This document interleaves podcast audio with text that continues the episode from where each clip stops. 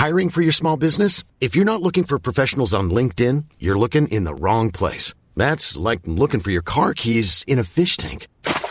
LinkedIn helps you hire professionals you can't find anywhere else, even those who aren't actively searching for a new job but might be open to the perfect role. In a given month, over 70% of LinkedIn users don't even visit other leading job sites. So start looking in the right place. With LinkedIn, you can hire professionals like a professional. Post your free job on linkedin.com slash people today. Everyone knows therapy is great for solving problems, but getting therapy has its own problems too, like finding the right therapist, fitting into their schedule, and of course, the cost. Well, BetterHelp can solve those problems. It's totally online and built around your schedule. It's surprisingly affordable too. Connect with a credentialed therapist by phone, video, or online chat, all from the comfort of your home. Visit betterhelp.com to learn more and save 10% on your first month. That's BetterHelp, H E L P.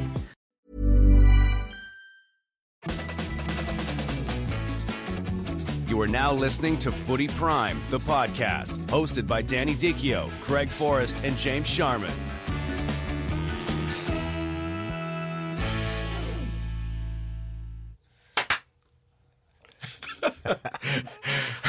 it's Monday, uh, and it's Footy Prime. Welcome, everyone. Uh, I'm James Sharman, Danny Dichio, Craig Forrest, Jeff Cole on the uh, on the keyboards, and you know, yeah, and I'm not James Sharman. It's Dan Wong filling in for James, who's uh, working on his pumpkin pies and meat pies. um, but how was the weekend, fellas? Great, Yeah, fantastic. Lots of lots of footy on. lots of footy, Yeah, lots of up, uh, a big upset. yeah. Liverpool finally lost. Yeah. Start of the MLS season. Yes. Yes. Start of CPL preseason today. Yep. Canadian boys are I training was outside. impressed. I was impressed with the visuals from Nashville in their opening yeah, game ever. the old little uh, country uh, rock star Yeah, yeah, doing the anthem. yeah. That's a, that's a great city. I've I've never been down there, but it looks a great city to visit. Uh, everybody says it's terrific. It's got to be a footy prime landmark milestone. We go Yeah. down there on the road when we when the TFC go down there. Maybe that's what we do. That'll be a cracker. That's Yeah, thank you. I didn't know we used that word anymore. I thought it was racist. But lots going on this week. Uh, and I want to first start off with uh, Canada on the world stage. Uh, Jonathan David, Alfonso Davies, and the impact in that CONCACAF match, which I watched. So Dan Wong watching soccer. yeah.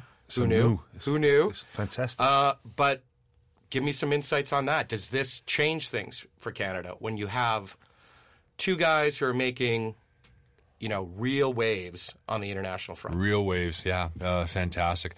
I mean, I think Alfonso Davies was kind of introduced um, to another part of the world, if you like, even the UK, because we, we've been following him at Bayern Munich because of who he is and whatnot. But in the Champions League, when they played against Chelsea midweek, um, a lot of the pundits, ex players, TV personalities over there finally got a taste of uh, what he can do, and he, he really grabbed some of the spotlight. Uh, it was terrific.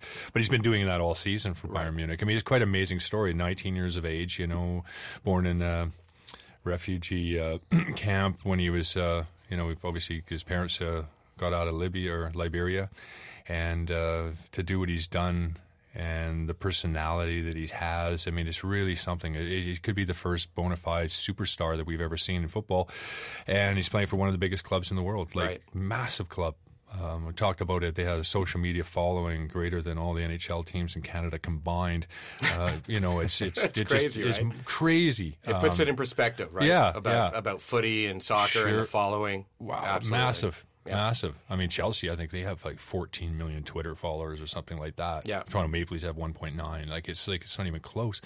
So, and then you got Jonathan David, who's playing in Belgium, doing really well for Ghent. Um, scored in the Europa League as well. Nice finish. Scored He's got- against Roma, yeah. yeah, he's got 23 goals on the season. They're talking about Real Madrid looking at him. Manchester United, Arsenal. Arsenal, yeah. Of course they are. I mean, why wouldn't they? Everybody Yeah. would be looking at him at the moment. And but so what- that firepower to have that those opportunities for Canada is we've never seen it before. Like not even close from a, an attacking uh, uh, part of the game.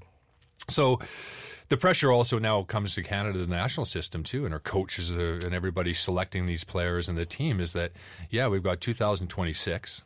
We know that. Yep. And Alfonso and Jonathan David are going to be in their prime. Hopefully, that they stay healthy. It's a long way to go, but um, there's pressure to make this next World Cup because squad to squad in Concacaf and what we got to deal with is um, they're definitely in the top six for squads. Yeah. No question. Yeah. So they're, they're, they should be pushing to make that 2022, which they, they are. I mean, they certainly are. They're putting a lot of time into it, and Herdman is obviously very excited about it. Well, where Canada have, have always been kind of decent, Craig, is kind of defensively in goal. Pun, no pun intended, with yourself. Thanks. And defensive guys that were either playing in, in England or Germany. Uh, a few of the guys were playing in Germany. And as you mentioned, Canada have never really had this firepower which we're seeing right now. And it's not just the likes of Johnny David and Alfonso Davies who are really setting the bar, but Junior Hoilett's been in, in England for a long time since I believe he age. scored on the weekend as well. He scored at the weekend for Cardiff. Yeah. And you're talking about players now in the elite level. We're talking about tier one teams where Canadian players are playing week in, week out. We're not talking about tier two or tier three uh, level guys where they're playing week in, week out and maybe getting a sub appearance or getting some minutes. We're talking about tier one. Bayern Munich playing in the Champions League, Alfonso Davies. And I was a little bit upset with the ignorance of the English media at the weekend in suddenly realizing what a good player Alfonso Davies is. He's been playing consistently for Bayern Munich uh, since the beginning of the year. He's had to buy these time. He's had to adapt, which we all knew was going to be um, a problem for him, going to a new country, a new language. But he's a great kid. He's uh, um, a character. I think he's been through a lot in his life. He's faced a lot of adversity already, and I, I really don't think anything can really harm him at this moment. He's in the, the perfect environment in Germany, in Bayern Munich. As I said, I was a little bit upset by the ignorance of the English media and certain Well, you know how it goes as well. Dietz, that if you don't do it against a Premier League team, and these mm. guys are Premier League centric, I mean, we know what they are over there, even though we played in the league, we know what the league's all about. But he did against Chelsea, and then everybody's like, whoa, like, Yeah. these are against top, top players, if they like, not the Bundesliga. Uh, so yeah, it is disappointing, but that's just the reality the of reality, it. That, you know, they're they're looking at it until until you do it against an English team. Well, it happened a little bit with Owen Hargreaves when he first came over as well, and Mm-hmm. he went to uh, to Germany, he went to Manchester United, and there was still this ignorance of how can Canada produce a player like this, and then he obviously played for England in the end. I think his father was English. Am I right, Craig? Mm-hmm. Yep, Um, yeah, parents.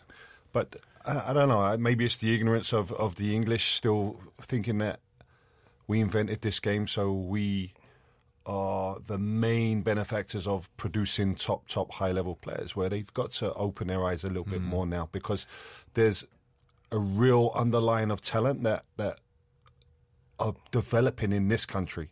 And I'm I'm really really excited about the group I'm working with at Toronto. But there's the equivalent of the same batch of players in Montreal, which I've seen at 17s and 18s, that are really exciting to watch. And in Vancouver, they have a, a nice group of players coming. And we haven't even spoke about other parts of Canada where there might be that little diamond in the rough where uh, Alfonso came from. Uh, I mean, Vancouver only picked him up when he was like 15, 16. Yeah, he from Edmonton. From Edmonton. He was Yeah. kind of developing in Edmonton. So credit due to the guys in Edmonton, uh, Jeff Paulus there as well, and that group that, that developed uh, Alfonso at a young age.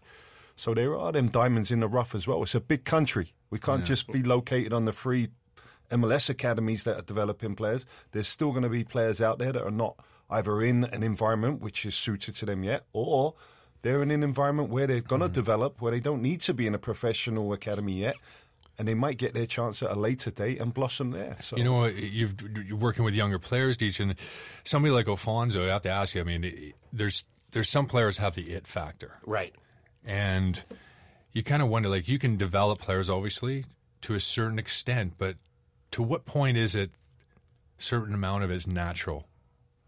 Like I mean, obviously he's lightning quick. Yeah, I saw him at 14, and I knew straight away this boy is, is a player. He's just, as you're saying there, Craig, it was a natural talent, just a, an effective guy in the attack where he was either going to create something or score a goal. Mm-hmm. And that was at 14, 15 when I saw him. So I, I, I agree with you. There's a certain tactical element and technical element that we have to guide these younger players we don't want to be taking away their freedom to really um, Express themselves. express Yeah. themselves and, and show their true talent. Because at the end of the day, when I go back to how much I was taught as a younger player, the majority of my development was done out in the streets, out outside my house, kicking the ball in the road against the garage, where I probably pissed off my neighbours so much. but that one-on-one training and kind of manipulating the ball to with having no coach or no referee involved when I'm playing pickup with with my friends as well. That was as necessary as doing a, a proper technical session with a, a coach in a structured environment. It's interesting you say that. I was talking to Nick Dasovic, uh, working for the Vancouver Whitecaps uh, coaching uh, system and whatever. He knew Alfonso obviously for the last five years, and he said he was just always wanted to play. Right. He wanted to join in on every session. He would come extra training. He would be the last one off the field. I mean, that's pretty typical for players that uh, you know are hungry, but you know it's Well, there's that hunger level, and then I always think of you know from 14 to he's 21, 22. Alfonso. Yeah, he's 20 nineteen. Oh, 19. Jeez. So gonna turn five this year, years. yeah. But those five years are critical in guys' ages, right? Like that's, and there's so many other distractions, Mm-hmm. and so there's something to be said about even his mental focus and his discipline, him His himself, as his well. family. Yeah. You know, where you're like, wow, that's impressive because, uh, you know, our show is going to be today about violence. We were going to have Robin Black in, but he had to cancel quickly. But I think it has to be adaptability. That's what we're going to talk about today is adaptability. And a guy like that, coming from Liberia originally, Edmonton, going to play in Vancouver, and then you know, you, uh, Germany. Germany men, men's national team. He has to adapt at every level. Yeah. And I always think that's where, especially in that age, when hey, it's also you also want to go have your first pint. yeah. You also want to go and Chase girls. shag girls, right? Let's be honest. Like Yeah, that's where you're at. Yeah. where, you know, how do you not rein it in but control that? And maybe that, mm. that's a bigger discussion for you guys. Like, how did you make that choice? And Ditch was at the clubs until 4:30 and was athletically gifted enough, and you know, you were, you know, might have not, you might have had a, a setup and be disciplined a certain way, but you were still. I was actually at the club till six. It wasn't four thirty. straight to Clubs in London uh, Yeah. shut at But how do you navigate that? There's the question. How do you navigate no, that? it, it was it was a time, and I think this generation are a lot different. They're they're more social, socially savvy in the sense that they're into TikTok and Instagram and Snapchat and whatever it is, and wanting to be a big star on that rather than go out. I mean, even dating now, you, you don't even have to go out and date or meet meet a a lady or, or boy the of your choice. Swipe to the right on Tinder, and you happy days. So it's, the generation has changed a lot. I'm not saying that Right. guys mm. or, or female players don't go out and party. Of course they do, but there's a there's a time and place for it. I don't think you could get away with, especially the way the game has moved on, Craig. Now, the, the, the physical, athletic side of, Yeah. of the way this game has Well, I think on. a lot of it comes down. I mean, his attitude, his personality. He will have challenges like he never ever knew or ever never thought that he would have. Um, but he's at a he's at the right club for that. I mean, these guys are well aware of the situation that these young players are. I mean, it's a it's a revolving door really of just talent that comes through Bayern Munich.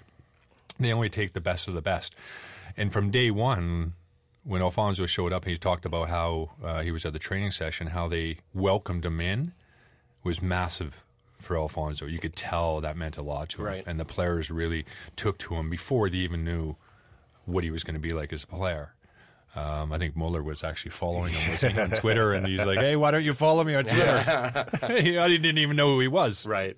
I tell you what's massive as well, and, and obviously, as I've spoken about dealing with younger players and younger generation Canadian players that are trying to get to the level of Alfonso Davies, is the awareness of the Canadian player now.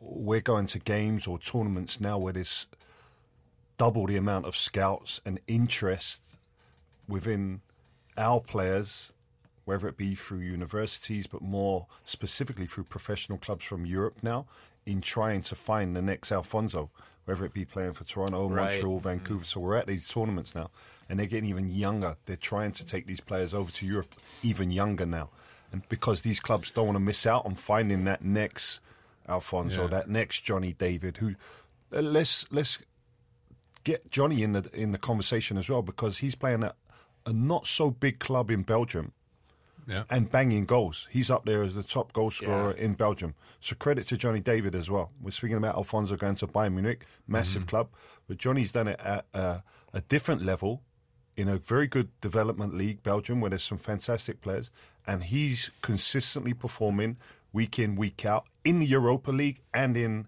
the National League in Belgium. So he's going to get his move to a tier one club eventually.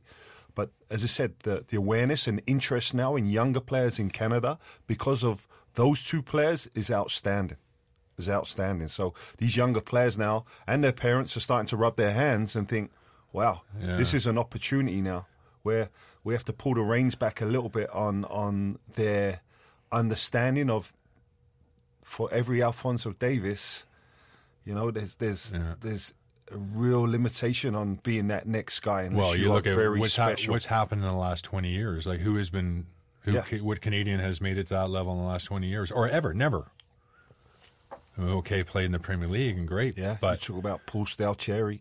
Stalteri, I mean, he's another one. I mean, he won the Bundesliga with Werder Bremen.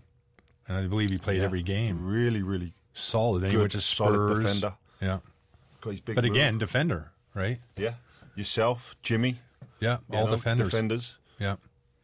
Our, our top strikers were Carlo who was playing third tier, second tier with Cambridge United and Northampton, that level. It's so important that these guys understand that they are kind of the pioneers for the next generation of Canadian players Mm-hmm. that are going to be wanted by top tier one clubs if they develop properly, if they really knuckle down, if they understand the, the, the pitfalls that come with professional football and being given too much at a younger age Yeah. and thinking you're suddenly big time Charlie now and you haven't really done anything yet, but you're close to it if you keep understanding what's got you your success in the first place and you keep pushing on. We have two or three guys at, at our group now, within our group, uh, the U19s and T2. I feel, I feel could be near that level as well. Right. But we've just got to kind of put the shackles mm-hmm. on them a little bit, wrap them up in cotton wool, give them their freedom to express themselves, but also keep them level headed. It's also the potential problem with parents and academies and things like this moving on down the road to sell the dream too. Right. You have to be realistic about what's going on. Like Yeah. it's something Well- we're seeing that has never happened before in Canada. Yeah. We've been doing this for over 100 years. Yeah. So the chances for young boys to make it professionally are still stacked against them. Yeah, and Dish was talking about that with his team. Yeah. and but I also wonder what does this mean for the Canadian men's national team? You know, the commitment from these guys to say, "Hey, I'm going. We're we're going to be at all these games. We're going to commit to the team." Mm-hmm. And when do they? Ha- I, I guess when do you have to make that commitment? Are you on call all the whole time if you've made that commitment? They've all they've already played for Canada. They can't play for anybody else. Right. They're tied. Yeah, Um, because that was the deal with. I remember when Hargreaves went over because he had played an under twenty one or something. Yeah. Well, see, Owen was like there's a lot of criticism to the Canadian Soccer Association about how the handling of Owen was, but Owen was Owen was a a later developer as well. Right. So when he was passed over for whatever teams with the CSA, for whatever reasons that that happens all the time. Right. We go to looking at late developers in the Premier League. Jamie Vardy, we talked about. Yeah. him. Yeah. The guy's 33 now. Ten years ago, he's playing Non-league. non-league, Yeah. like way down. Yeah, we Fleet- actually looked at it. Fleetwood. Well, before that, he was playing at some other place. like- 450 seats. yeah, 450 seats. He'd. Like also the- been released by Sheffield Wednesday at an apprentice level. right there. You go. So shows So, about his character a little bit as well. right character, but it happens sometimes. Stuart Pearce played for went on to play for England. I don't think he really played professionally until he was 22. Hmm. Something like that. So it does happen, you know, and I wouldn't blame any coach that ever overlooked players at a younger level, bec- and then these players turned out to be something. But we also had, I remember the trifecta of guys who went from Canada to, and I, you'll remember this, it, it was Owen Hargreaves. It was Redzinski, the, uh, no, not Redzinski, sorry. Thomas The- Radzinski? No, not Tom, but he was already playing. But it was also, um, in other sports, was Well, Asmer Lennox Begic- Lewis Remember? Yeah, yeah, yeah. 'Cause he- oh, you're thinking of Radzensky, the, uh, the, tennis the player. tennis player. He Yeah. had grown up in Point yeah. Claire. That's Greg, right. Rid- Rid- Greg Radzensky. Ridz- Ridz- thank you. Yeah. But it was like this trifecta of Canadian kids Yeah. who just went, "Oh, I'm English now." Yeah. So Yeah. it was this. Bi- it was a pretty big deal for us because Yeah. we're like, "No, you grew up in Kitchener, you grew up in Montreal, you grew up in Calgary," and they're like, "Oh, I'm playing on the, you know, I'm I was- I that Union Jack That's on." what the Commonwealth does for you. Oh, jeez. You know what? I was I was a lolly like that too. Um, Yeah. You know, living in England, watching these Canadians now fighting or playing tennis for for the UK, uh, England, whatever, and it was disappointing at times. Yeah. times. But also, Canada's got to hold their hands up to uh, how we present these guys, how we look at them, Yeah. uh, how we support them. Because Yeah. outside of hockey, yeah. um, you know, like the golden goal of uh, recently ten years ago at the Olympics, Sidney Crosby gets a lot of play, Yeah. overplay. Right. But other sports don't get that play. Right. What are you referring to? Yeah. well, that, well, soccer. I mean, even we won the Gold Cup 20 years ago. Yeah. It's like we. It's our only frickin' trophy we've ever won. Right. Okay, we won the Concacaf Championship in '85 when they qualified. That was more of a qualifying for the World Cup. But this was like a tournament tournament structure. We've never done that. Right. And no other country outside the U.S. and Mexico have frickin' won that tournament. Yeah. We should be blowing that up. Yeah. Because it's not. It's not just for me or from the players that played in there to brag about it our association and people in soccer in this country, we're here to inspire the next generation. Right. Just like Alfonso and David are doing on the field right now. Yeah. Well, use that. Yeah. Use everything we've had. We haven't won freaking trophies. You think if England won the Euro 20 years ago, they'd be celebrating it 20 years from now? Yeah. of course they freaking were because they don't win any trophies. Yeah. We won a trophy in a major international tournament. And Well, we don't we- sell ourselves. We were even fortunate enough, the the four of us, Jeff Quill in the corner and Sharms, the five of us, to go see Canada play the U.S. at uh, at BMO Field, and great game. We, I mean, they got they didn't do great on the next leg, but that game was, you know, had all the top tier guys we're talking about right now, and Yeah. they played really well. And there were what, eight, 16,000 people, yeah, twelve thousand exactly, people, Exactly. and and that blew my mind because and we were five of them.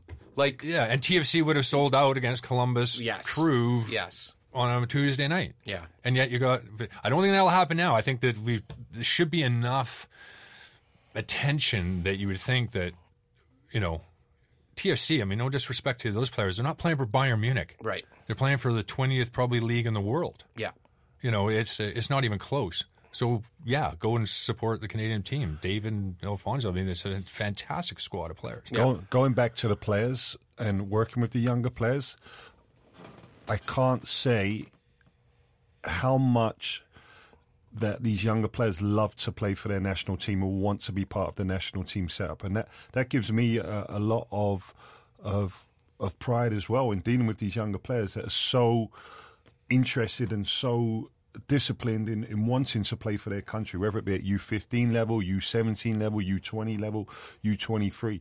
And I think now with the, the, the success or actual the turnaround with the men's national team, the, the women's national team have been very good for a, for a few years now, but that drums up the interest. My my big thing with with the CSA and looking at how the US deal with their youth setup and other clubs, or sorry, other countries around the world, is the investment that they put in with their, their youth teams.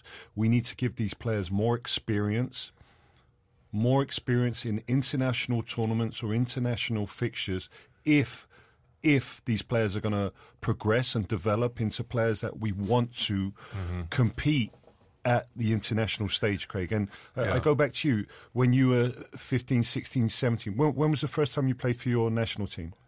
Um, 87, How old were you? 20. So it's the full men's national team or under 20s? So, No, I was under 20 and yeah, also in 87 World Cup. yeah. so we're talking about Craig's never played at the international stage, and this is a goalkeeper, a player that played in the Premier League. yeah, Okay. So now kind of think about these younger players that we're dealing with that we want to push on. We want them to perform at the international stage. We want them to do well for the country in whether it be the Hex, whether it be CONCACAF qualifying, whether it be the World Cup with our fingers crossed we're going to be there. But we just need to invest a little bit more. And I know they're trying to to to rustle up some money, but these players need more exposure. They need more mm-hmm. international games to help them with their development. it could it potentially could smokescreen the the idea that you know all of a sudden Canada's developing players too, and that the system has changed. I don't think that that's really the case. You know, it's kind of in spite of the mm. system, right? I mean, sure. Alfonso, a couple years in Vancouver, Edmonton, whatever, but and David, they've been over in Europe, you know, at a very young age already. You know, so it's uh, Well, the academies are definitely helping. I mean, we look at the U15s and U17s. Uh, the U17s just uh, got to the World Cup. Obviously, went out against a very good Brazil team that ended up winning it.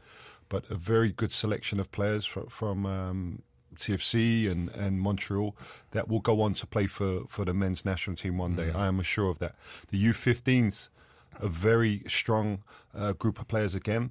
Uh, just beat the likes of the US and Mexico at a tournament last summer, which has been the first time I think the Canada national team at that level has ever produced results like that. So it's in the making. It's a process. It's not going to be a quick fix.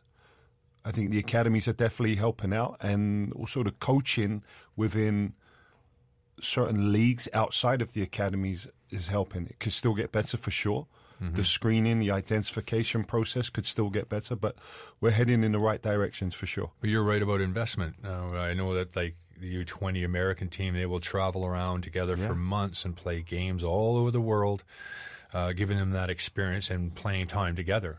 They Which play four tournaments before right, they actually go into a proper international tournament. Mm-hmm. So they'll go and play, I don't know, like an Algarve Cup, or they'll go down to Florida and play, invite Mexico, Brazil. but they got the money to They've got actually the money go to do that. invite them in. Yeah. They've got the backing of Nike as well. So Yeah. So we've had situations where our national team are going to go compete against that, where Right. they, they've been together for months, Right. pretty well uh, rehearsed, and we show up five days before the match. Some of the players the coach hasn't talked to or seen play for months. Months, you yeah. know. So how Not is- unlike how are you your- supposed to compete with that? Well, not unlike you playing for the national team, right? Mm-hmm. Flying in and flying out and not, yeah, I'm coming, and your team not even knowing, no, your your Ipswich not even knowing that you're flying back to play for them, and you not knowing you're going to be on the field. yeah. Oh yeah. All being adaptable. That's what And being adaptable, Yeah. and that's you know, I and well, hence Footy Prime, the creation of Footy Prime. Um, you know, Concacaf that Ch- Con- Concacaf Champions League, Thierry Henry with the impact, twenty two thousand people in Montreal at the Big O played inside against that Costa Rican team. I think from San Jose. Um, Does that have any impact? Is it good for the league? You know, is it good for? Oh, it, it's obviously Yeah. good, but does it make any? If they get a little further into the Concacaf Championship, does that change anything? Or Well, they've this- done that before. They got to the final. That's right. I remember that. um, And really well supported. Montreal, overall, I think Canadian fans, football fans, understand the CONCACAF Champions League better than the Americans at this present moment. Right. They don't sort of understand the the nuances of it as much as we do. Um, it's great to, for the development. Montreal, Quebec has always been a hotbed and very well supported for the most part. Um, and it's great to see. So these are all parts of the steps, you know, for popularity and development and things like this. So, they've, like I said, they've done it before. People, you know, support them. It's a great tournament, and I always said it when Toronto FC got their team, you know, back 12, 13 years ago. yeah, There's an opportunity for a team in Canada to one day go and play in the World Club Championship Cup against Real Madrid. yeah, Barcelona. That's, that's pretty cool. It's pretty cool. Yeah. Like a competitive game. So, um, not as of yet, no MLS team has ever won that CONCACAF Yeah. Champions League. They've been All to the been finals. Mexicans. It's the Mexicans. I was going to say Mexicans. Yeah. Yeah. yeah, every time. And then, we- so now that's another argument where we're speaking about MLS teams that have a wage cap Yeah, and starting their pre-seasons at a different time of year than the Mexicans that are halfway, maybe more than halfway through their season, Craig. Their wage cap is significantly higher than what the MLS wage cap is. So we're competing already behind the eight ball already against these Mexican teams who are very, very strong, have superstars, DPs in their, in their squads, not DPs that are kind of brought over for the name rather than their actual play. But I think the MLS quality of play is starting to get closer. The parity is starting to get mm-hmm. closer. And I do feel that there's going to be an MLS winner within the next two years that will be competing at the Club World Cup against the Liverpools, the Real mm-hmm. Madrids, the San Paulos, whoever it is. And that will be a magnificent, a magnificent movement forwards for this league and, Yeah. and football in North America in general. And I think that again, like Danny says, it'll and it will also people in the United States will start to understand. Oh, okay, Right. that's that's the That's the uh, reasoning. That's Yeah. the pie at the- Yeah. in the sky. Yeah. No, that's great. Yeah. Well, that brings us into because we just MLS kicked off this week. Yeah. Any big games that you guys want to talk about? That I mean, the Nashville. That's pretty impressive. Very impressive. We've seen the new teams come into the league and the the support. You know, Atlanta blew me away because it's not really a great sports city in the past. No, God, I was we talked about a little that. bit worried about it. The Atlanta but Flames. It's been a slam dunk. Yeah. You know, they're following over the last like two years. It's just incredible. Well, the MLS Cup final last year in Atlanta had more spectators than the Super Bowl last year. That shows you.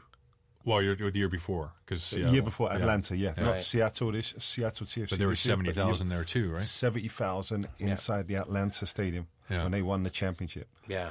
So to have these clubs come in, these super clubs uh, Mm-hmm. that are already set up with either NFL ownership groups that are Yeah. uh, connected to them, I think is massive for, for the league. Mm-hmm. But to see uh, Nashville come into the league and and Cincinnati really, really last put on- year, yeah, Cincinnati. incredible. Yeah. What what I would say is that if you are coming into the league now, you cannot cheap out. Right. Cincy cheaped out, in my opinion, Minnesota cheaped out, in my opinion. Yeah. You can't cheap out no more. You Where'd have they to cheap go out? Where'd they cheap out? On what? what just in general, like in in maybe Facilities? facilities, not moving into a stadium Right. straight away, uh, not investing in the squad, the coaching staff straight away. The structure has to be set in place, Yeah. and we had it even with Toronto FC at the early stages. We had the the crowd, we had the media interest, but the structure to compete on the field was not there. right. Yeah, it take it takes a while for sure. I mean, I know in Minnesota, Mark Watson, who was part of the Gold yeah. Cup team, Yep.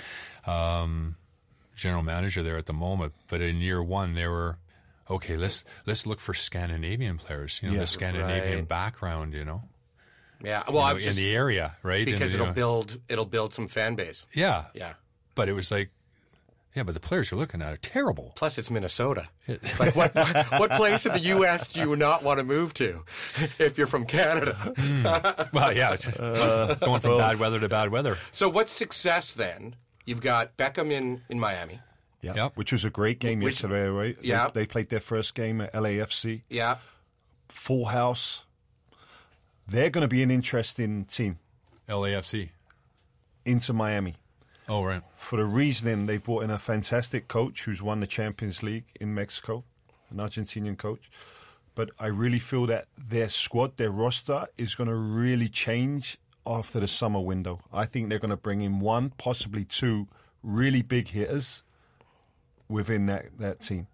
And that will totally change the concept of Inter Miami. I think they'll try and swim above water for the next two, three months. And as they start to move in to the summer transfer window, uh, I got a feeling either a Cavani's coming over, someone big is going to come over Yeah. and help that group out and push them on to a new star level. Yeah. Because, in honesty, this is the first year, apart from Chicharito, Craig, that there hasn't been any really big stars within the league, like big name stars. What, what I really like is that teams are now starting to understand that we can bring in quality players. They might not be the big name stars that are going to attract bums on seats, but Right. they're quality players that is going to make the overall standard of play better, which I have to give a, a, a lot of credit to to teams this year. You can go out and find a, a very, very good player, whether it be in South America, uh, Central America, uh, in Europe now, and bring them into an already tidy group and propel you to be a very strong team. Where before, I'm not disrespecting Ibra because he's done a, a fantastic job, but the likes of Frankie Lampard were uh, on their last legs. Yeah. Stevie G came over for a little bit of a vacation mm-hmm. as well. Stevie Gerrard. Um, Danny Dichio. Danny Dichio came over for, for, but now they're starting to bring players over, a la uh, mm. Seba Giovinco, who was But winning. 27 when he was brought over. Well, do you think Yeah. do you think the Toronto model changed things for some Possibly, other players? Like it's possibly. like okay, mo a lot of people Italians would have known of Giovinco, Juve fans would have known of Giovinco, but overall, not really. Like not the normal, you know, the soccer fan in American Toronto, fans American probably not. fans. You're right. So they went for Altidore, Yep. okay, struggling in the Premier League, Yeah. the top level, but he filled the net in Holland. He would fill the net in MLS. It's a good standard for him. Bradley, the same thing. But they had to probably overpay for them to get Yeah. them to leave the league that they're in. Um, but they're also positioned to actually win. Right. And is winning more important Well- to bring fans in, or is it the you know the Pirlos of the world, uh, you know, fantastic, brilliant players that come over and, and try to fill the stadiums because they want to see these legends Well, that's of the what's past. that's what's so interesting to me because you guys lived it. You were broadcasting the TFC. You were playing for them Mm-hmm. when you guys were Beckham came over the same time yeah as me, exactly, exactly the same time. exactly. And you know you fill the seats for a couple games, and then if it's not producing, you're not winning. Yeah. Then it's about the broadcast marketing. And so if you and that's why I said what's or questioned what's this what's success for Nashville and what's success for Miami? Does it is it just filling the seats or is it also, you know, getting into the creating a new habit for Miami fans, Well, creating want- a new habit for Nashville fans? You want to create that buzz, and I think that's that's what Toronto FC done very, very well in the first years. yeah. Montreal tried it, bringing in Drogba um, Right. and some other big names in, in the first couple of years. So you have to create that buzz, but you also want to be competitive, you know. And I feel that's the way the league has gone now. They want to be competitive. They want the the, the standard of play to be higher, which is great. They want to be in the top five leagues within the world by the time the US hold, the US and Canada and Mexico hold the World Cup in 2026. Yeah. Is that possible? I still think it's a long stretch, but yep, with the marketing, the branding behind it, and the the way the league is is investing, it's possible, Craig. Yeah, I possible. absolutely believe it. And when they're putting out sides that are being supported, like Atlanta and Seattle and Nashville out of the gates, Miami, you know, the the, Yeah. the support's really good, and the structure of the league's really good. So much different than the old North American Soccer League that was just fly by the seat of your pants. Saw the Pele thing work so well in New York with the Cosmos. Hey, let's bring over Georgie Best. Let's Yeah. bring over you know all these uh, old Rodney Marsh, and so this went on and on. So Um, with the way the MLS started back 25 years ago, I don't know if we, we can remember it because we were still in England at the Mm-hmm. time, but the way it has blossomed now, and it had some real struggles early on in the season. There was like three or four teams that went bust. Oh, it was it was a tough. I mean, Frank Yallop was was playing for Tampa Bay, who went you go, under. Bay. Miami actually went under. Dallas went under. That's right, and he was Brown. like every year was like, is this even going to hold on? So- it was a struggle. Putting that in perspective of where the CPL is right now and how it's going to face struggles. There's probably going to be one or two teams that have to pull out due to financial restrictions or just they can't invest the money that's needed. I just hope that uh, the CSA and the CPL have the backing with One Soccer now as well, investing a lot of money to, to go through those struggles. And hopefully in 15, 20 years' time, we're talking about the CPL having the structure and the, the quality to push on, not only for Canadian players, but for, for sport in this country as well, for soccer in this country. So, again, going back to MLS in the early years, everyone was kind of saying after five years, this could be a league that's going to go bust altogether. Oh yeah, Right. You know, just like the women's uh, N- uh, NWSL was it, or Oh, the women's league. Yeah, the women's league went Yeah. bust a couple Yeah. of times. You know, Yeah. so that's the struggles in North America. But I really uh, love the way that MLS is heading, Yep. and I hope CPL can take note of it. I know they don't want to be seen as we're competing against them or we're, we're to- totally different entity, but they're going to go through their struggles, and that's why us Mm-hmm. involved in the media, but also coaches, Yeah. staff, fans need to support as much as you possible. need, you need a history. Yeah. You need to Yeah. build a, even even to see with CPL in year two coming up.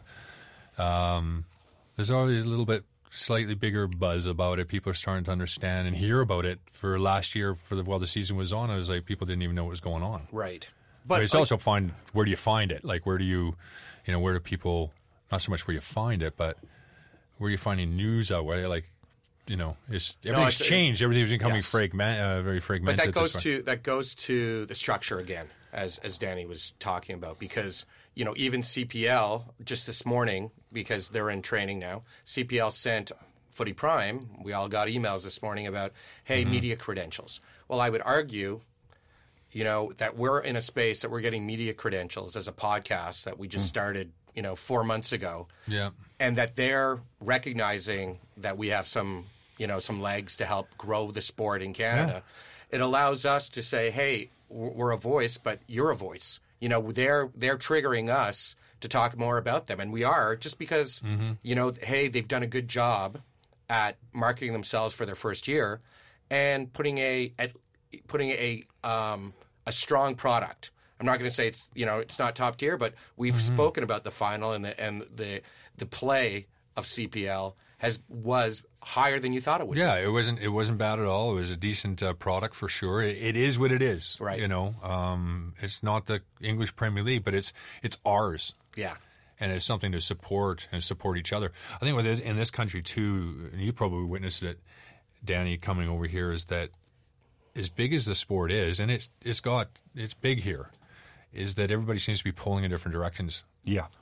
And whether that is academies, club level, pro- province, fighting with our national association, Federation. It's like, within, uh, frick yeah. me, if, if we could get ourselves all aligned together and support each other no matter what here. Craig, don't swear. Yeah, exactly. Frick me. Frick me. That really know- that really started with me when I came over, and I, I thought, hold on, the clubs, or youth clubs, or organisations within the leagues are telling the CSA or the federations what to do. Where obviously in England it's the total opposite way around. You have the FA that control everything and are basically telling the clubs these are the registration fees. This is what you must abide by. Blah blah blah blah. But over here, it's the total opposite way around. So mm-hmm. that's why you're you're you're getting so much pulling from different directions, and certain clubs doing what they want to do, certain coaches doing what they want to do. I think it's getting better, but it needs to be a lot more unified if they want to move forwards. And as you said, be kind of one voice. Everyone can have their opinions, but there needs to be a leading organisation that kind of keeps everyone in order. Right. It's and, just it's and never been that way. support that. It's never been that way. The uh, we'd be remiss not to talk about a little bit EPL. There were some games this weekend, and Sharms must have been having a conniption, as it were. Yeah. He'd he must like be talking to his dad about putting him. He's on the couch talking about Liverpool, and his dad putting him on the opposite rugby team. Um, bound to happen, or It's going to happen eventually. and you and I were talking about losing. these guys are they're playing professional teams. These are professional players on the other side. Yeah. You know, so Yeah. Did they did they not come up strong? Did they play weak? Well, listen, I mean, put it in perspective. They- They've Yeah. got, I think, going into that game, 106 points out of a possible 108. Ridiculous. You know, so of of course they were going to lose at some stage. Um, and to who? I mean, you know, you could almost say it was coming. Uh, the West Ham result, Yeah, and the way they've been 3-2. playing over the last Yeah. few games, it, you know, it seemed as though it, it, it was coming. As well as they've got the league wrapped up. They're not going to. It's it's done. Yeah. Uh, so they were just trying to be unbeaten, um, and they didn't play very well. Right. But it was going to happen. Yeah. I, I do. I did notice though, which is really, I find it uh, an interesting topic itself, is how they, the scapegoat was Lovren, like this, the the actual abuse that he was taking on social media. Nobody deserves that. Like he's not just- trying. It's People just are so mean. mean. Mean. They don't think of them as a human. They're just this like Xbox freaking Yeah. Cartoon running around. Their avatar out there. Yeah, Yeah. He's not trying to make mistakes. I'm not a fan of his. You know, he's that, but he's not trying to make mistakes. And he's not just the only player that played poorly that game. Midfield weren't great. Forwards weren't great. They didn't score any goals. You know, so it, it just shows you even getting to a team that has gone this long unbeaten, and how you're as good as your last game, Right. almost. Yeah. Yeah. But if you- and they come for you. Key thing as well, and uh, I've been a little bit critical of him over the past couple of years. Not critical in, in the sense that he's a bad player, but sometimes I just don't think he's a Liverpool player, and he's really grown on me this year. But the missing of Jordan Henderson within that midfield is a big miss to Liverpool nowadays. And I feel going away to to a club like Watford, where I fucking hate Watford. I got sent off there twice. there's something there's something about that ground that rubs me up the wrong way. You and Uh, Deeney would have some battles. F- you know, I got sent off second. My second time was against Sean Dyche, the Burnley manager. Really? Yeah, he caught me with an unbelievable elbow at a corner, so I tried to get him back hey, from a goal kick, Hey, Danny, and he rolled around like he was in. Uh, Did he? swimming pool. But um, no, that's that's a tough place to go, and Nigel Pearson's got them set up really, really nicely. I agree with you. I think the writing's been on the wall for a month or so now. They lost in the Champions League to Atletico Madrid in a, a very defensive game uh, for Madrid. But there's been a couple of occasions now where, whether it be VAR helping Liverpool out or them just scraping over the finish line with Yeah. a 2 1 result or 3 2 result against West Ham. Fabianski throwing one in. Yeah, where you could just see it starting to creep in, and you go back to the Invincibles of Arsenal who, who stayed unbeaten all that year. There was a lot more drawn games, t- tight games in that year for Arsenal, where this team, this Liverpool team, they've won so many games. They've smashed teams early on in the season, and they've been a, an attacking force. But it just wasn't their day. And, and Klopp came out with some great comments afterwards and said, uh, I, I have to give a lot of credit to these players. Says they're human at the end of the day. We all think they're machines and they're going to win every week. They've done so well for me up until now. We'll go and do video. We'll go and have a look at the game and why it didn't work out. There was obviously some- mistakes individually, but as a group, we lost the game. And you're pointing out Dejan Lovren got dog's abuse because of his performance. But the second goal, I thought Van Dijk was at fault. He hmm. should have stopped the cross. There was numerous players that had a bad day. Even Mane and Salah looked defeated at the end of it. They, they shackled them really well, the Watford defence. And the the character of a championship team is the next game now. To get move on, get on with the mm-hmm. next game, and they've got a big end of season coming up. I don't I don't see them faltering. Mm. This will be the biggest And the ever amount, and the bust if they of lose the title now. Oh, they're not doing it. Yeah. Hey, we said Leicester could win the title. Oh, remember? that's true. There's no absolutely zero chance. So these guys, these guys, Liverpool's going to win. Let's say, but let's say against Atletico Madrid, they sh- they shit the bed again. And not not that they played horribly. It's just No, that they, I- I they thought- got pinned down. And I, I like thought I the watched, coach, you know, the coach for Atletico is fantastic. Um, Diego Simeone. Cimarroni, and he, the way he gets his players to still like it was amazing how hard they work.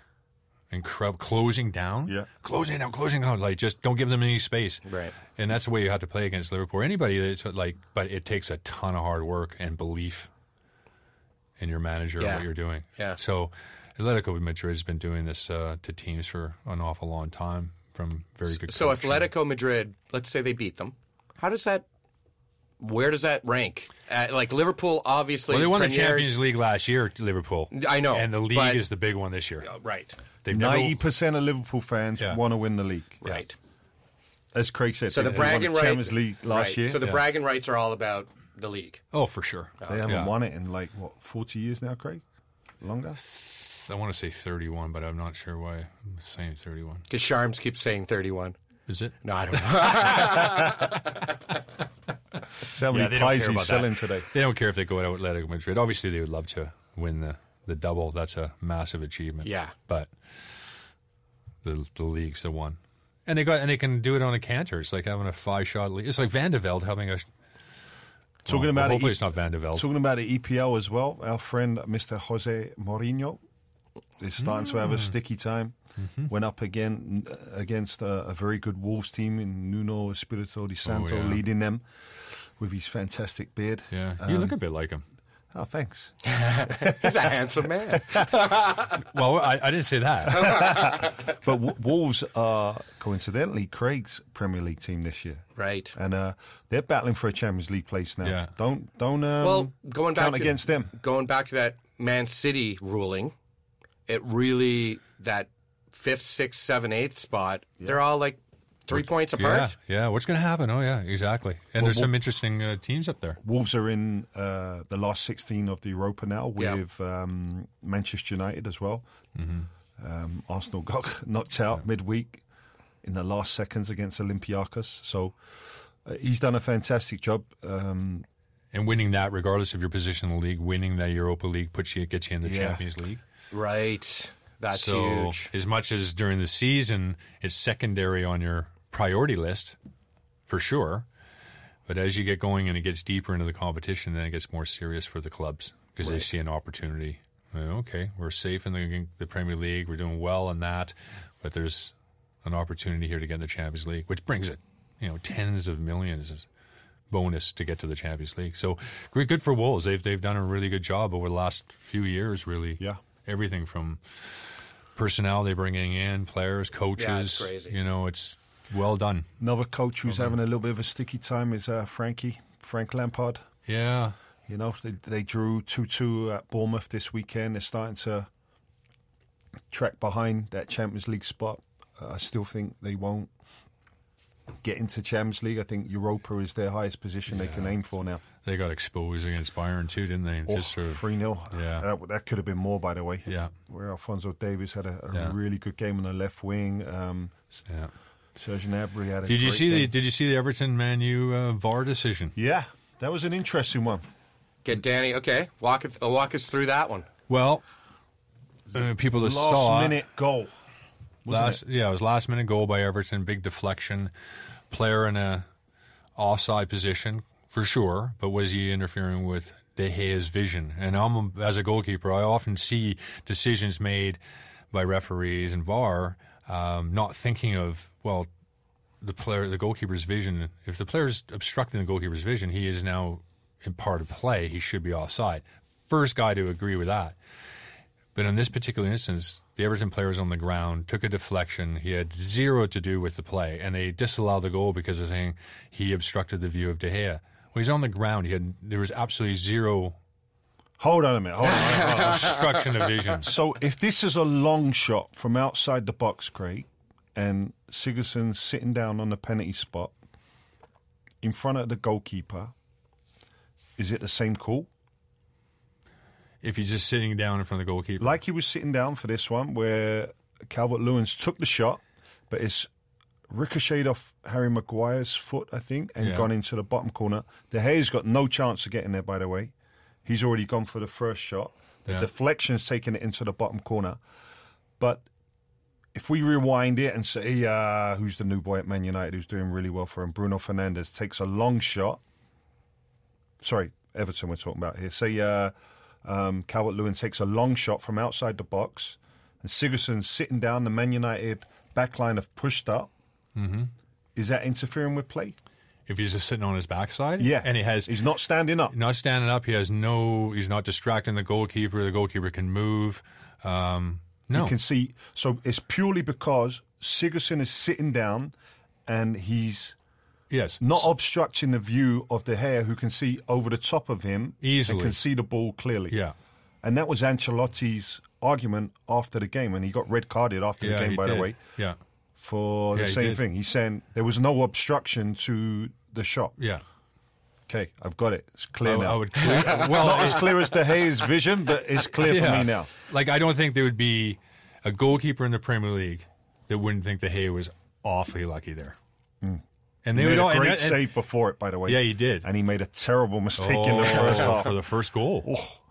terrible. Very, very uh, lackluster. I don't know if it was a little bit of arrogance as well. Yeah, took his time, took his time, and uh, Yeah, a little nonchalant. yeah. The old block straight in the net. Mm, That's not good. And then Pick, Pickford made a mistake. Pickford made as a little bit of a mistake on the near post for Bruno's uh, shot, Yeah. Yes. but he pulled off a couple of great saves as well yes. from Ighalo. Yeah, he did. But um, just shows you the l- the life of a goalkeeper. Yeah. Hero to zero, zero to hero. Yeah, back and forth, Mm. back and forth. Our friend in the middle here. Your Yeah. mistakes Who- get magnified. oh, Yeah. Where a striker can miss a chance, Yeah. Well, the difference two or too. three I mean, chances. if it was like you know when you're playing games and yeah, you enjoy the, the games for, for, for a certain extent, but you're there to to win and perform well. So as a goalkeeper, you're not.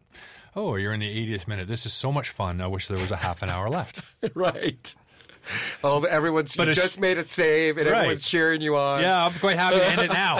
yeah. But if I'm a striker and I haven't scored and I'm struggling to get goals and you know and I'm having a good day, but I- feel like I can get Wow. another chance and there's 10 minutes left, you probably, other than your lungs, you're probably wishing there was another 10, 15 minutes left. It's, it's a different mentality. It is a different mentality. And you can't really influence it's what's like happening Some great insight. as a goalkeeper. Yeah. You got to let things sort of happen, Yeah. come to you, Yeah. because as much as you want to go run down there and score a goal, you're not. That's not happening. You know, you can't influence that side of things as much. Well, that's you know what that's uh, I like I said, great insight, and it's also I want to say the argument you guys just had that was brought to you by Charmin's Proper Pies. that's uh, the weekly DKO DKO Forest versus Forest argument on VAR. So we'll be bringing that to you next week. Um, but Talk- ga- hold on. Talk Oh, yeah. about the last 15 minutes of games. Did anyone see, and I know we're going off on a little different pathway here. Well, you did you see the, Did you see the Bayern Munich Hoffenheim game at the weekend? I heard about it. So the last 15 minutes of the game, Bayern, Alfonso Davies. 6-0 up, right? 6 0 up. Yeah. But the Bayern Ultras, who are the, the, the crazy fans of Bayern, have put a banner up and it's kind of not vulgar language, but It's it's, tasteless. it's tasteless language directed towards Hoffenheim's older president.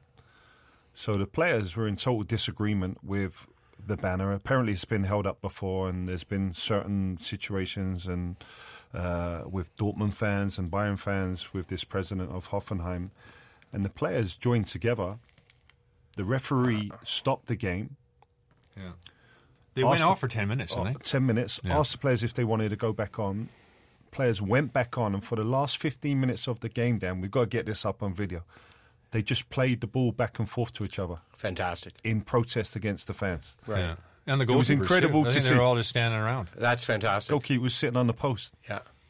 Well, it, it- this is about behavior, right? What What are Yeah. you doing as a as a league, Yeah. as a um, Yeah. association? Well, and the good thing of these players doing it is these are their own fans, right. supposedly. Well, that's the only way it's going to be done. yeah, so stand up and do the right thing to, you know. with So, the- could you to- do that for racism going on in the stadium? Yes. Yeah. So, they're doing that for a tasteless banner that's up in the stadium. Mm-hmm. And they also want to finish the game so it's finished. finish. So they could do a similar thing if there's racism or ra- Yeah. racial slurs going on in the building, or they could just both walk off the field. Easily. Yeah. And we haven't seen that really So yet. maybe is this the starting point for players great- starting to We'll get have that a little on bit Twitter. more autonomy and saying, look, Yeah. we're going to start making decisions now that we are taking a lot of flack from fans, whether it be on social media for performances, for the way we act, for. Mm-hmm. So now we're disagreeing with something you guys are putting up in the stadium towards ourselves or our president. And they're taking it in their own hands, which is good. It's good to see. No, it's been a long time in coming. Yeah, and and you've spoken about this when we do talk about racism, but it should be about a lot of different things. The behavior Yeah. in the stands, whether it's you know hockey in Canada or or footy in Europe, Yeah. or NFL. I mean, fights Well, in the, the, on the- stands on the, field, everybody- everybody's inclusive on the field. Yep, yep. Like, I, I mean, I played with guys from over 30 different countries. Muslims playing with Israeli guys, Jewish guys, you know, Christians, Catholics, Mm-hmm. Protestants, the whole shit and shemazel. Yeah. And when you do that, you start to understand. You know, everybody wants the same things. They want family. They want, you know, they want to have a good life. They want to relax. They want Right. everybody's the same. Right. And- Except the Amish. Horrible, horrible people. But they can't hear us right now, so we don't worry about them. They don't, Good furniture. they don't listen. To, they don't listen to radios. They don't have radios. No. Ah, right. So right. we got the Amish we yeah, can bug. yeah. So anyway, the players have a responsibility, and they and the power and influence that players can have on society is massive. So uh, good for Bayern, and uh, hopefully we see. But that it al- but it also goes back to the manager too, who have given the players that level of autonomy to make that decision Hmm. without losing their wig. You know, not. I mean, six six love or six nil already is. You know, you want the game to end. To your point. Mm-hmm. yeah, yeah, yeah, exactly. So, yeah, yeah they're but- quite happy passing Yeah, around. but if it was zero zero, does that happen? And that's maybe another discussion for another time. Yes. Um, okay, everyone, we've got another announcement. We're doing a giveaway for Toronto FC season opener tickets. Our boy Danny Dichio has made sure that we were set up. So we're going to be doing a social media. Jeff Cole over in the corner, who's on the keyboard, is going to be doing a social media push for it's in the top row, very, very, very um, farthest top row, away. Farthest away, yeah, Yeah. yeah. But you have to. We're going to be. Uh, we're going to be watching Inside you. the stadium. That's all that matters. I don't even know where the seat. I'm just kidding, but We'll be making that announcement uh, Thursday night, so you have time to get your asses down to the field. Yep. But uh, we're going to be doing a social media push, and while we're talking social media, we're going to please follow us, subscribe, and all the other things at Footy underscore Prime on Twitter, at Footy Prime the podcast on Instagram, Facebook at Footy Prime the podcast, and YouTube at Footy Prime the podcast. Uh, if you need to email us, footyprimepodcast at gmail.com. And thanks to the fellas for coming in. Thanks to James Sharman for having to do pies today, giving me a chance to yap a little more than I normally his do. His pies are good, by the way. Those are good tasting pies. I like the curry. You like the. Yeah. What did you like? Yeah, I like the curry too. I, I like the chicken pot pie, Yeah, you're old school. steak and kidney pie. Steak and kidney. I like all of them. bit of mashed potato, bit of gravy, Oh, Oh, H- that's little fantastic. HP sauce. mushy peas. Oh, the HP sauce is It's yeah, key. It's key. Um, thanks again to Eggplant Picture and Sound, Jeff Cole, Devin, our engineer. Whoop, whoop. We'll talk next week. Thanks a lot. Talking Footy Prime next Monday. Bye now. Hey, it's Danny Pellegrino from Everything Iconic. Ready to upgrade your style game without blowing your budget? Check out Quince. They've got all the good stuff shirts and polos, activewear, and fine leather goods, all at 50 to 80% less than other high end brands. And the best part? They're all about safe, ethical, and responsible manufacturing. Get that luxury vibe without the luxury price tag. Hit up quince.com slash upgrade for free shipping and 365 day returns on your next order. That's quince.com slash upgrade. Planning for your next trip? Elevate your travel style with Quince. Quince has all the jet setting essentials you'll want for your next getaway, like European linen, premium luggage options, buttery soft Italian leather bags, and so much more. And is all priced at 50 to 80% less than similar brands. Plus, Quince only works with factories that use safe and ethical manufacturing practices. Pack your bags with high-quality essentials you'll be wearing for vacations to come with Quince. Go to quince.com slash pack for free shipping and 365-day returns.